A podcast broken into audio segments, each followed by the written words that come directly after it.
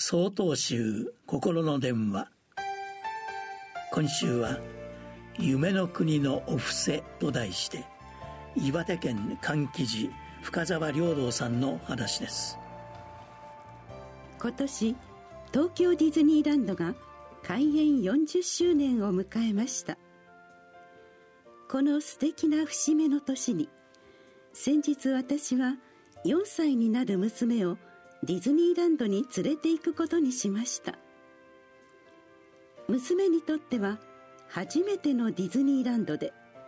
目に映る全てが新鮮で魅力的だったことでしょう。目を輝かせてあっちに行きたいあれを食べたい抱っこしてほしいという娘の要望に応えつつ朝から晩までアトラクションを楽しんだりパレードを見たりと一日中歩き続けていました。しかし体はくたくたに疲れていたものの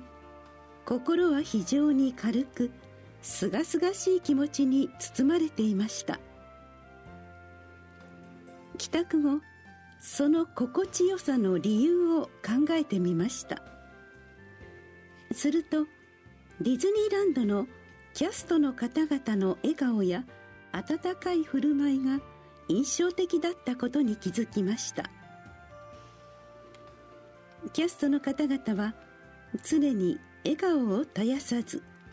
訪れる全ての人々に夢と幸せを提供していました。仏教には和言愛語という教えがあります。これはどんな人にも和やかな顔で愛情深く思いやりのある言葉を伝えることによって人々の心を温かくし幸福を広げることができるという美しい教えです。ディズニーランドのキャストの方々の接し方はまさにこの和言愛語の教えを体現しているようで。それが私たちの心を温かくし心地よさを感じさせてくれていました。ディズニーランドが夢の国と称されるゆえんはただ単にアトラクションやショーの素晴らしさだけでなく人と人とのつながりを大切にする仏教の教えにも通じる心遣いが散りばめられているからではないかと感じました。そして私たちも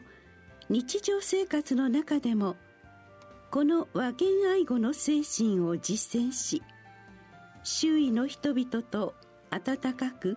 愛情あふれる関係を築いていくことでより幸せで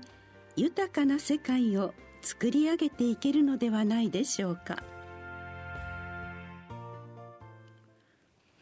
11月14日よりお話が変わります。